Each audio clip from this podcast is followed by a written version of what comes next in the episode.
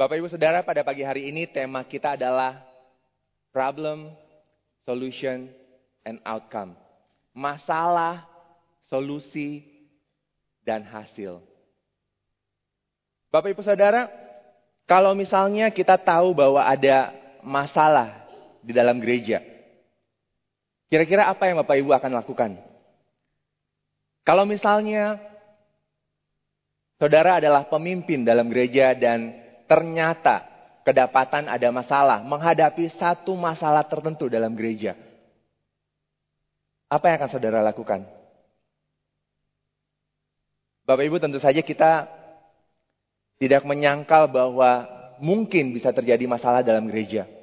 Tidak ada gereja yang sempurna. Bahkan gereja mula-mula pun pernah menghadapi masalah.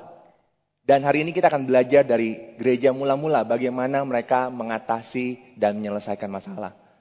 Tentu masalah dalam gereja itu sendiri itu bukan masalah sebenarnya. Tetapi cara mengatasi masalah itu bisa menjadi masalah tersendiri. Nah, karena itu kita akan belajar bersama. Kita akan membaca dari Kisah Para Rasul pasal yang keenam ayat yang pertama sampai yang ketujuh. Dan bagi Bapak Ibu yang mungkin ingin untuk mencatat khotbah atau terbiasa mencatat khotbah, ada outline-nya di sini. Kita akan melihat pertama dari konteks, kemudian masalah, solusi, hasil, dan terakhir apa pelajaran-pelajaran yang bisa kita ambil bersama. Mari kita membuka Alkitab kita, Kisah Para Rasul pasal yang keenam dari ayat yang pertama sampai ayatnya yang ketujuh. Dimulai dari ayat yang pertama. Pada masa itu ketika jumlah murid makin bertambah, timbullah sungut-sungut di antara orang-orang Yahudi yang berbahasa Yunani terhadap orang-orang Ibrani. Karena pembagian kepada janda-janda mereka diabaikan dalam pelayanan sehari-hari.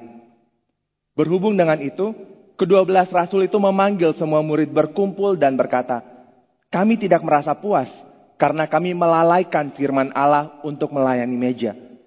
Karena itu, saudara-saudara, pilihlah tujuh orang dari antaramu yang terkenal baik dan yang penuh roh dan hikmat, supaya kami mengangkat mereka untuk tugas itu, dan supaya kami sendiri dapat memusatkan pikiran dalam doa dan pelayanan firman."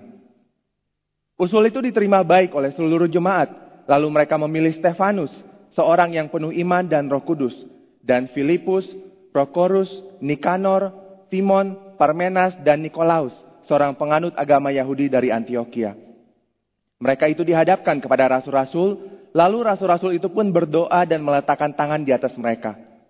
Firman Allah makin tersebar, dan jumlah murid di Yerusalem makin bertambah banyak. Juga sejumlah besar imam menyerahkan diri dan percaya. Demikian firman Tuhan. Nah, saudara, kalau kita lihat di sini dalam ayatnya yang pertama dikatakan pada masa itu. Berarti ada suatu konteks, ada situasi dan kondisi tertentu pada masa itu ketika jumlah murid makin bertambah. Apa konteksnya? Kalau kita lihat di dalam pasal-pasal sebelumnya, kita bisa melihat bahwa sebelum hal ini terjadi, pada masa itu memang rasul-rasul itu setiap hari mereka sudah mengajar, mereka sudah memberitakan firman, sehingga jumlah murid memang makin bertambah. Mereka memberitakan Injil di mana-mana tentang Yesus yang adalah Mesias. Dan kita tahu bahkan sebelum itu dikatakan bahwa makin lama makin bertambahlah jumlah orang yang percaya kepada Tuhan. Jadi ketika rasul-rasul memberitakan Injil, mereka mengajar di mana-mana, semakin banyak orang yang percaya, semakin banyak orang yang menjadi murid-murid Kristus. Sebelum kita telah melihat di dalam pasal yang keempat dikatakan bahwa pada saat itu tidak ada orang yang kurang, kekurangan. Karena rasul-rasul itu membagikan kepada setiap orang sesuai dengan keperluannya. Bahkan ada orang-orang yang mempersembahkan seluruh harta mereka. Mereka mungkin menjual tanah, kemudian mempersembahkan kepada rasul-rasul. Dan rasul-rasul membagi-bagikan sesuai dengan keperluan tiap-tiap orang. Itulah konteksnya pada saat itu. Tapi saat itu, ketika jumlah murid makin bertambah, ketika gereja bertumbuh, ternyata ada problem. Ternyata ada masalah.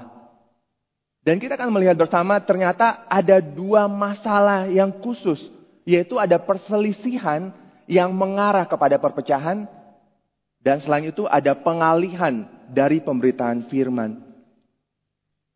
Bapak Ibu, kalau kita baca di dalam pasal yang keenam ini dikatakan bahwa pada saat itu ada sungut-sungut. Ada orang-orang Yahudi yang berbahasa Yunani, mereka bersungut-sungut. Kenapa? Karena pembagian kepada janda-janda mereka diabaikan. Nah, saudara, kita harus tahu konteks pada saat itu, istri-istri pada saat itu sangat bergantung kepada suami. Sehingga ketika mereka menjadi janda, mereka sebenarnya butuh bantuan hidup.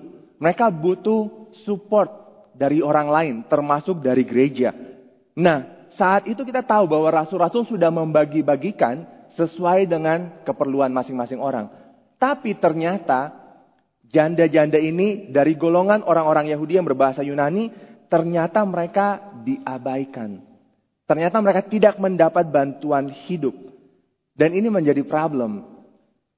Terjadi sungut-sungut, terjadi perselisihan, bahkan bisa mengarah kepada perpecahan. Yang dimulai dari kebutuhan praktis, kebutuhan hidup sehari-hari. Tapi akhirnya menjadi sungut-sungut. Saudara, sebenarnya sungut-sungut pernah terjadi juga di zaman Musa.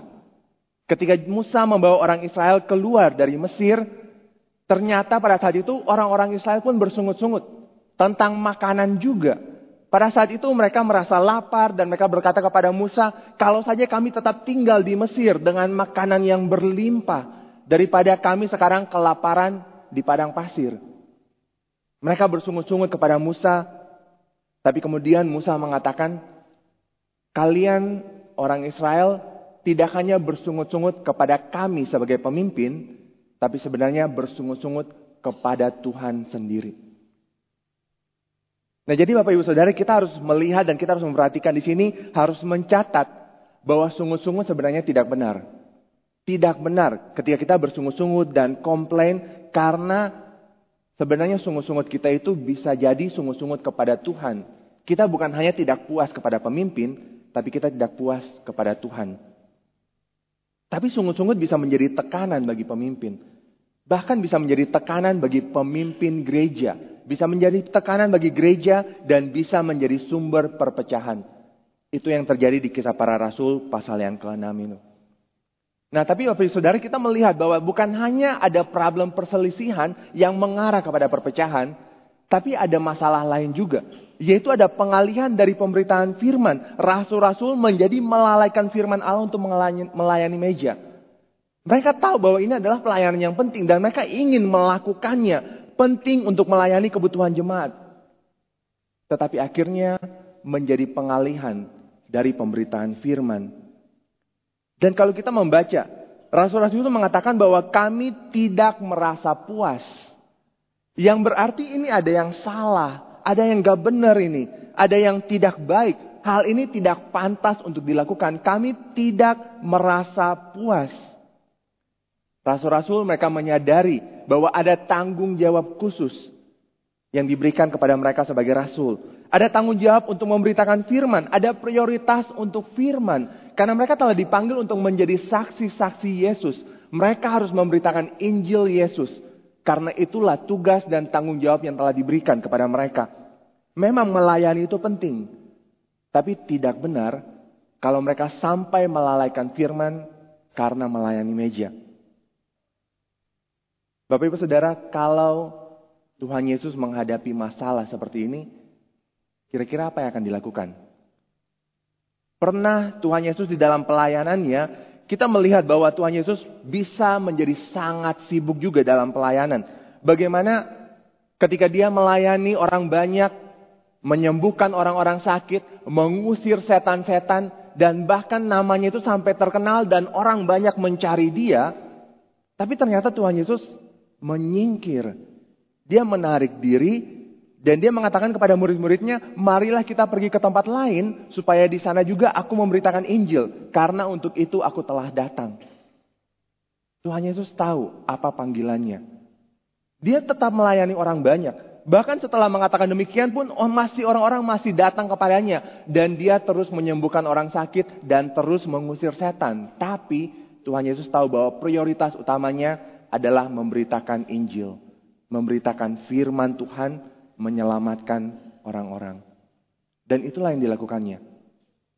Tetap melayani kebutuhan orang banyak, tetapi prioritasnya adalah memberitakan Injil. Kembali kepada kisah para rasul. Rasul-rasul mereka telah melihat apa yang dilakukan oleh Tuhan Yesus. Mereka sendiri berjalan bersama dengan Tuhan Yesus. Mereka melihat bagaimana Tuhan Yesus melayani kebutuhan orang banyak, tapi fokus memberitakan Injil, dan ini menjadi contoh atau teladan bagi rasul-rasul. Ketika mereka menghadapi problem, ada problem, ada perselisihan, ada pengalihan dari pemberitaan firman. Apa solusi yang mereka lakukan? Apa yang mereka lakukan? Kita bisa membaca di dalam kisah para rasul pasal enam itu bahwa rasul-rasul kemudian mengadakan suatu meeting atau suatu rapat bersama, dan mereka mengusulkan untuk memilih tujuh orang untuk tugas pelayanan itu. Bapak Ibu Saudara, kalau kita pikirkan lagi, para rasul mereka mempunyai otoritas. Iya kan? Sebagai rasul mereka mempunyai otoritas. Mereka bisa saja langsung membuat keputusan pada saat itu, tidak perlu mengadakan meeting. Mereka bisa langsung menunjuk tujuh orang tersebut. Misalnya Andi, Bobby, Charlie langsung ditunjuk untuk tugas pelayanan itu. Bisa mereka melakukan semuanya itu. Tapi di sini kita bisa melihat bahwa mereka tidak melakukannya itu, tapi dibalikin ke jemaat. Mereka memberikan usul di dalam meeting bersama itu dan mengusulkan untuk memilih tujuh orang untuk tugas pelayanan itu. Mungkin pada saat itu pun mereka ingat ajaran Tuhan Yesus. Ketika Tuhan Yesus masih bersama dengan para rasul, para murid-murid, mereka ingat bahwa Tuhan Yesus pernah mengajarkan mereka, kamu bukan seperti pemerintah bangsa-bangsa. Jangan sampai kamu itu memerintah dengan tangan besi. Jangan menjalankan kuasa dengan keras. Dan Tuhan Yesus memberikan contoh dari dirinya sendiri. Anak manusia, Tuhan Yesus sendiri dikatakan bahwa dia datang bukan untuk dilayani, tetapi untuk melayani dan bahkan memberikan nyawanya menjadi tebusan bagi banyak orang. Inilah teladan dari Tuhan Yesus. Inilah ajaran dari Tuhan Yesus. Dan para rasul meskipun mereka adalah pemimpin, mereka merendahkan diri. Meskipun mereka bisa, karena mereka mempunyai otoritas, tapi mereka meninggalkan ego mereka. Dan mereka mengajak meeting bersama untuk kepentingan bersama. Dan di sini saudara kita bisa belajar bahwa salib itu yang menjadi keselamatan kita. Memang benar kita diselamatkan oleh salib. Tapi kita juga hidup harusnya oleh salib. Setelah kita diselamatkan oleh salib, kita bukan hidup dengan tangan besi. Tapi kita terus hidup oleh salib. Mengikuti ajaran, mengikuti contoh dan teladan Yesus. Dan itulah yang dilakukan oleh para rasul. Mereka mengadakan meeting bersama untuk diskusi, cari solusi bersama.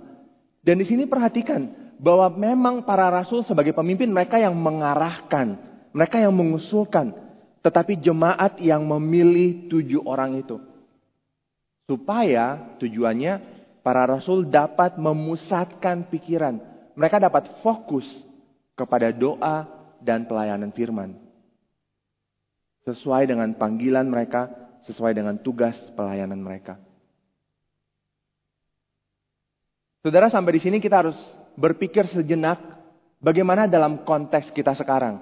Apakah berarti bahwa hamba Tuhan, rohaniwan, para pendeta, guru Injil tidak boleh melayani meja?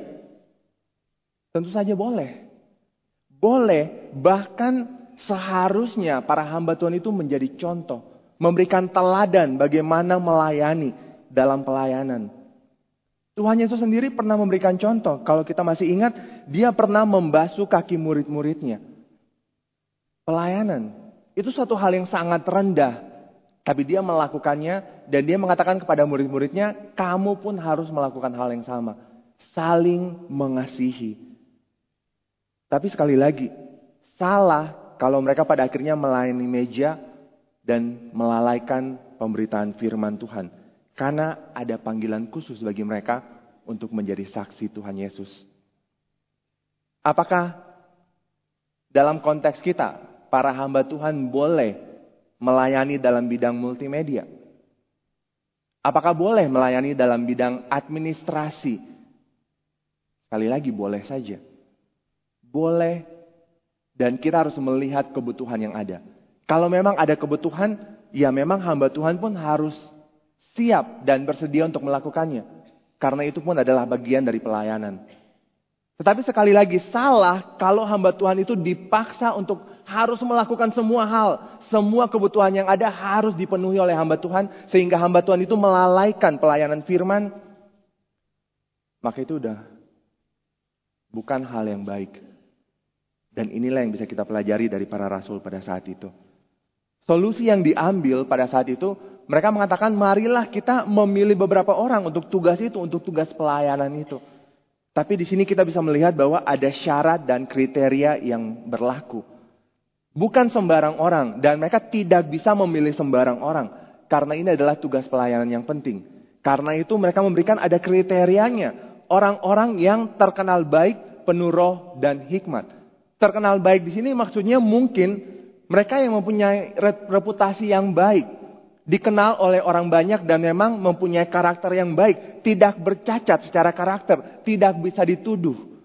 Kalau kita lihat di dalam Titus atau dalam Timotius, ketika Paulus menulis suratnya kepada Titus dan Timotius, dia mengatakan ada syarat-syarat bagi para penatua, bagi para pemimpin di gereja. Mereka harusnya orang-orang yang tidak bercacat. Tidak dapat dituduh karena hidup tidak senonoh atau hidup tidak tertib dan seterusnya. Orang-orang yang penuh roh. Maksudnya tentu saja penuh dengan Roh Kudus. Dan kalau kita sekali lagi membaca dari Rasul Paulus di dalam satu Korintus. Indikasi yang paling utama bahwa seseorang itu mempunyai Roh Kudus adalah dia mengaku bahwa Yesus adalah Tuhan. Itu indikasi yang paling penting, yang paling utama. Tentu saja pengakuan itu bukan hanya di mulut, tapi juga harus ditunjukkan melalui hidupnya. Sehingga penuh roh di sini, penuh mungkin bisa mempunyai konotasi penuh sampai tumpah, luber kemana-mana. Jadi berarti rohnya itu, buah-buah roh itu dapat kelihatan dari hidupnya. Karena orang itu penuh roh, maka bisa dilihat dari kehidupannya bagaimana dia menunjukkan buah roh itu. Ada kasih, sukacita, damai sejahtera, kesabaran, pengendalian diri dan sebagainya. Penuh roh dan hikmat. Dan hikmat sekali lagi di sini sebenarnya sebagai suatu manifestasi dari Roh Kudus itu sendiri. Kita tahu Amsal mengatakan bahwa takut akan Tuhan adalah permulaan hikmat. Sehingga orang-orang yang dipilih ini harusnya orang-orang yang memang takut akan Tuhan. Orang-orang yang hidupnya benar-benar mengakui bahwa Yesus adalah Tuhan mereka. Dan karena itu hidupnya baik. Terkenal baik. Tidak bercacat, tidak bisa dituduh. Kali lagi ini adalah syarat yang penting karena orang-orang yang dipilih penting. Kalau mereka salah memilih orang, bisa menciptakan masalah baru dalam gereja. Saudara, kita tahu ada orang-orang yang menyalahgunakan jabatan untuk kepentingan pribadi atau kepentingan kelompok mereka. Kita tahu di dalam negara kita sendiri ada orang-orang yang memakai jabatan mereka untuk kepentingan pribadi. Bagaimana seharusnya mereka membagikan sembako kepada orang-orang, terutama pada saat COVID, tapi ternyata malah disimpan untuk diri sendiri. Karena itu sekali lagi aturan itu penting. Kalau kita mempunyai tata gereja, dan memang kita punya, harus diikuti. Jangan sampai orang yang dipilih itu yang nantinya akan membuat masalah. Jangan sampai orang-orang yang dipilih menjadi pemimpin dalam gereja, itulah yang membuat perselisihan yang mengarah kepada perpecahan itu. Usul itu diterima baik oleh seluruh jemaat. Mereka mengikuti arahan rasul-rasul pada saat itu. Padahal sebenarnya kalau kita pikir saudara, bisa saja usul itu ditolak. Bisa saja jemaat itu mengatakan itu usul yang kurang baik dan kami tidak mau menerima usul tersebut. Tapi pada saat itu tidak ada yang mengatakan demikian. Tidak ada yang bilang kami tidak mau dilayani oleh yang lain. Kami hanya mau dilayani oleh rasul-rasul. Biarlah rasul-rasul terus yang melayani meja. Kami mau hanya dilayani oleh rasul-rasul. Tidak ada yang berkata demikian Bapak Ibu Saudara. Karena jemaat menyadari apa yang benar. Apa yang pantas untuk dilakukan. Mereka menerima usul itu karena memang sesuai dengan kehendak Tuhan. Dan usul itu bisa membebaskan para rasul untuk melakukan tugas pelayanan mereka. Untuk mendedikasikan diri. dalam doa dan pelayanan firman. Dan apa hasilnya?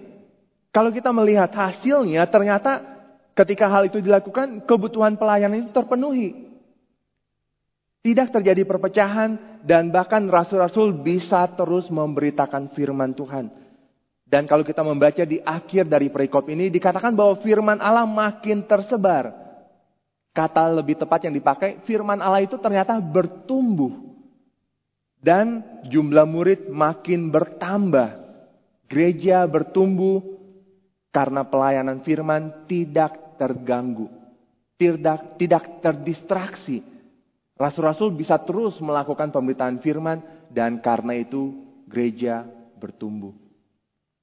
Menarik sekali kalau kita lihat dalam perikop ini seakan-akan ada bingkai atau frame di awal dari perikop ini dan di akhirnya. Dan bingkai ini sebagai suatu penekanan bahwa ketika firman Allah itu diberitakan, ketika Injil diberitakan, maka pastilah jemaat bertumbuh. Makin banyak jumlah murid dan gereja bertumbuh. Bahkan dikatakan bahwa sejumlah besar imam-imam itu menyerahkan diri dan percaya. Kenapa hal ini penting? Kenapa hal ini harus dicatat, saudara? Kita mungkin masih ingat bahwa sebelumnya imam-imam itu yang menentang para rasul. Ketika mereka memberitakan Injil, rasul-rasul dihentikan. Bahkan mereka dianiaya. Karena mereka memberitakan Injil di pasal yang keempat, pasal yang kelima Kisah Para Rasul. Tapi sekarang kita melihat bahwa imam-imam sendiri, sejumlah besar imam menyerahkan diri dan percaya. Dan hal ini menunjukkan kuasa Allah yang mampu mengubah manusia melalui pemberitaan firman Tuhan. Nah saudara, apa pelajaran yang bisa kita ambil hari ini? Setidaknya ada empat pelajaran yang bisa kita ambil, mungkin bisa lebih. Tapi hari ini saya mengajak kita untuk melihat bersama ada empat pelajaran yang bisa kita ambil. Yang pertama kita bisa melihat bahwa pemberitaan firman dan pelayanan kebutuhan jemaat itu sama-sama penting. Pemberitaan firman dan pelayanan kebutuhan jemaat, misalnya dalam pelayanan diakonia, itu sama-sama penting. Dua-duanya itu harus dilakukan, jangan hanya pilih salah satu. Jangan sampai kita hanya memberitakan firman tapi tidak melayani kebutuhan jemaat. Jangan kita hanya mengajarkan teori, tapi tidak ada prakteknya. Kita bisa melihat bahwa Tuhan Yesus pun melakukan dua-duanya. Memberitakan firman, tapi tetap melayani kebutuhan orang banyak. Tetap menyembuhkan orang-orang yang sakit. Tetap mengusir setan-setan. Dan terus sambil melayani dan memberitakan firman. Jadi sekali lagi, dua hal ini penting. Jangan sampai kita harus pilih salah satu. Harus lakukan dua-duanya. Tapi saudara, salah juga kalau kita sampai melalaikan firman hanya untuk melayani meja. Itu yang dikatakan oleh para rasul. Jangan sampai kita berhenti mengajarkan firman Tuhan hanya untuk bagi-bagi sembako. Bayangkan saudara, kalau misalnya museriko, para pendeta, para hamba Tuhan semuanya di gereja kita, setiap hari hanya keliling rumah jemaat. Hanya untuk membagi-bagikan sembako. Dan karena itu tidak mempersiapkan khotbah dengan baik. Karena itu hanya khotbah asal-asalan. Hanya menceritakan dongeng di mimbar. Apa yang akan terjadi? Lama-lama gereja hanya akan menjadi yayasan sosial. Karena tidak ada jemaat yang bertumbuh. Bahkan jemaat-jemaat yang ingin bertumbuh akhirnya akan meninggalkan gereja kita. Karena mereka tidak mendapat makanan rohani. Karena itu hal yang kedua, pelajaran yang bisa kita ambil adalah kita harus terus melakukan hal yang penting, yaitu memberitakan firman. Bukan hanya hal yang baik. Meskipun melayani meja, meskipun melayani kebutuhan jemaat itu adalah hal yang baik, tapi harus ingat ada hal yang penting, yaitu memberitakan firman Tuhan. Jim Collins pernah berkata dalam bukunya bahwa good is the enemy of great. Hal yang baik itu seringkali menjadi musuh dari hal yang hebat atau hal yang besar. Dan dia mengatakan bahwa inilah salah satu alasan kenapa kita memiliki, mempunyai sedikit sekali hal-hal yang besar. Karena kita hanya melakukan hal yang baik, bukan melakukan hal yang great itu. Dan hal ini pun terjadi dalam gereja. Seringkali dalam gereja kita hanya melakukan hal-hal yang baik, tapi kita melupakan hal yang penting seperti pemberitaan firman Tuhan. Saudara, salah satu faktor, salah satu alasan kenapa gereja-gereja di barat itu merosot. Di Amerika, di Eropa. Kenapa gereja-gereja mainline, gereja-gereja tradisional yang sudah berusia ratusan tahun, gereja-gereja liberal merosot? Karena mereka hanya sibuk melakukan pelayanan sosial, tapi melalaikan pemberitaan firman. Dan karena itu, semakin sedikit orang-orang percaya di daerah sana. Tapi kalau kita belajar dari gereja mula-mula, kalau kita terus membaca Kisah Para Rasul ini, Bapak Ibu Saudara, kita akan melihat bahwa orang-orang yang dipilih untuk melayani meja itu, seperti Stefanus, seperti Filipus, ternyata mereka bukan hanya melayani meja. Di pasal-pasal berikutnya, mereka pun memberitakan firman. Stefanus di pasal yang ketujuh, Filipus di pasal yang kedelapan. Meskipun memang mereka dipilih untuk melayani meja, tapi ternyata mereka pun terus memberitakan firman. Jadi sekali lagi, jangan hanya lakukan hal yang baik itu, tapi lakukan hal yang penting, yaitu memberitakan firman. Dan ini membawa kita kepada pelajaran yang ketiga yang bisa kita ambil pada pagi hari ini, yaitu bahwa syarat dan kriteria itu penting untuk memilih seseorang untuk tugas pelayanan.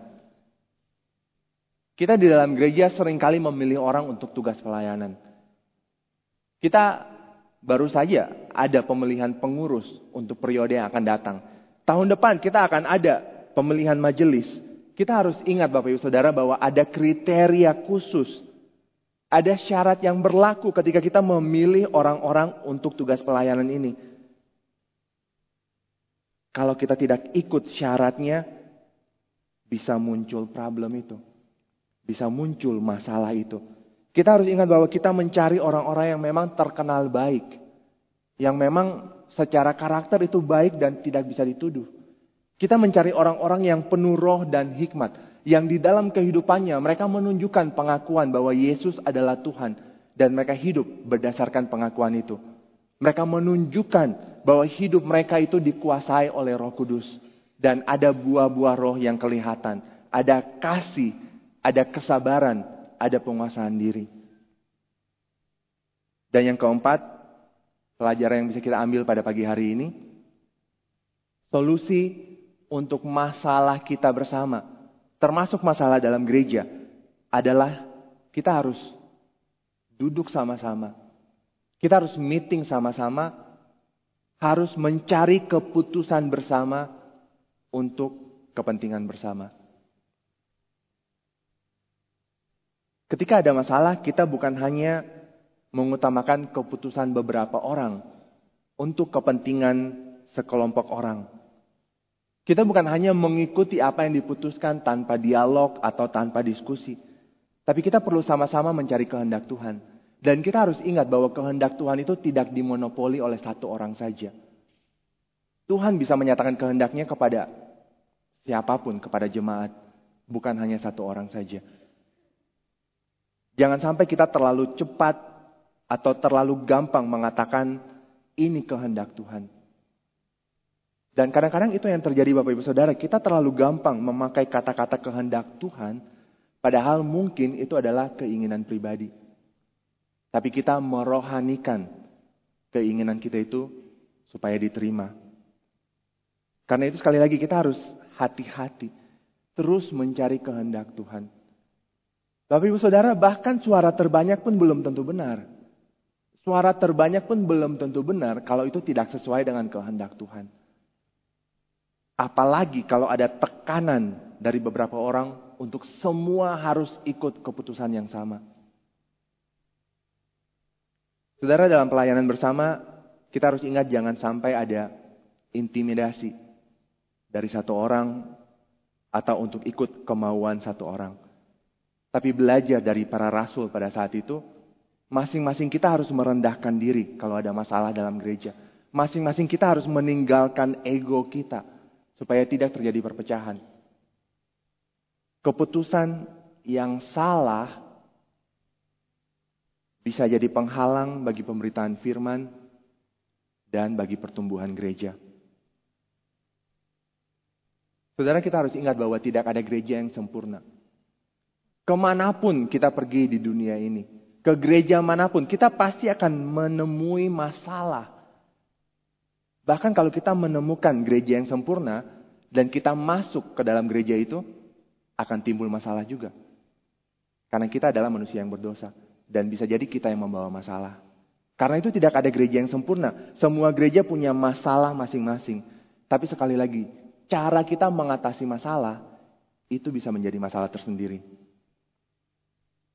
Jangan sampai kita yang menjadi sumber masalah. Dan kalau memang kita yang salah, kita harus bertobat. Kita harus siap untuk mengubah cara pikir atau cara hidup kita. Dan kalau memang benar, kita adalah murid-murid Kristus.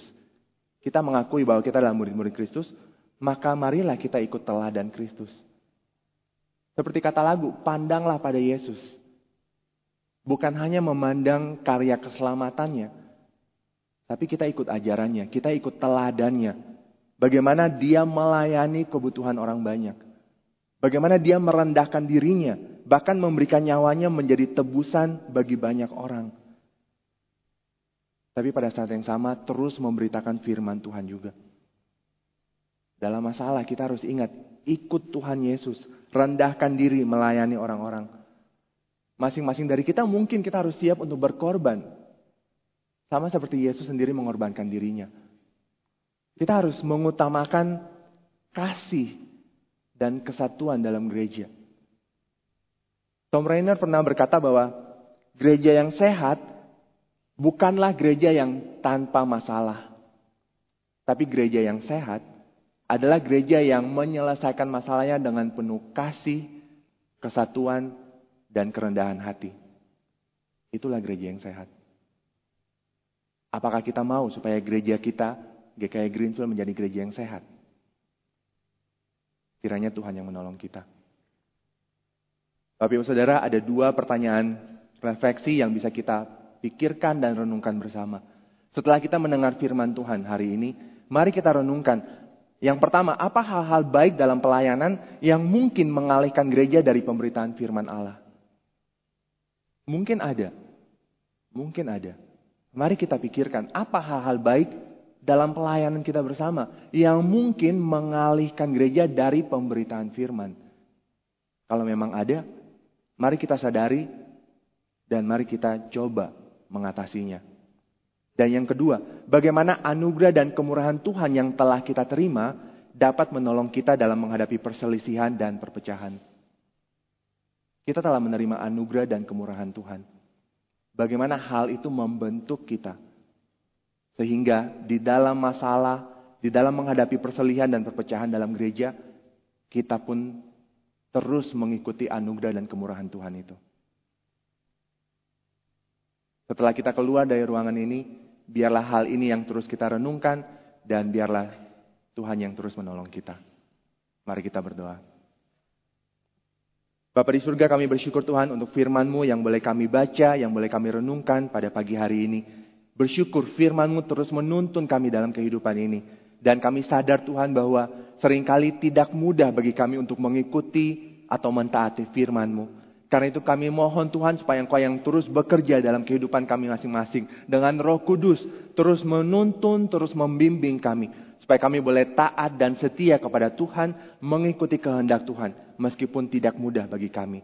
Kami bersyukur Tuhan bahwa Engkau bukan hanya menyelamatkan kami. Tapi Tuhan juga yang telah memberikan berbagai ajaran dan teladan bagi kami untuk kami ikuti. Dan karena itu Tuhan, sekali lagi kami mohon Engkau yang terus bekerja dalam hidup kami, dalam hidup bergereja kami.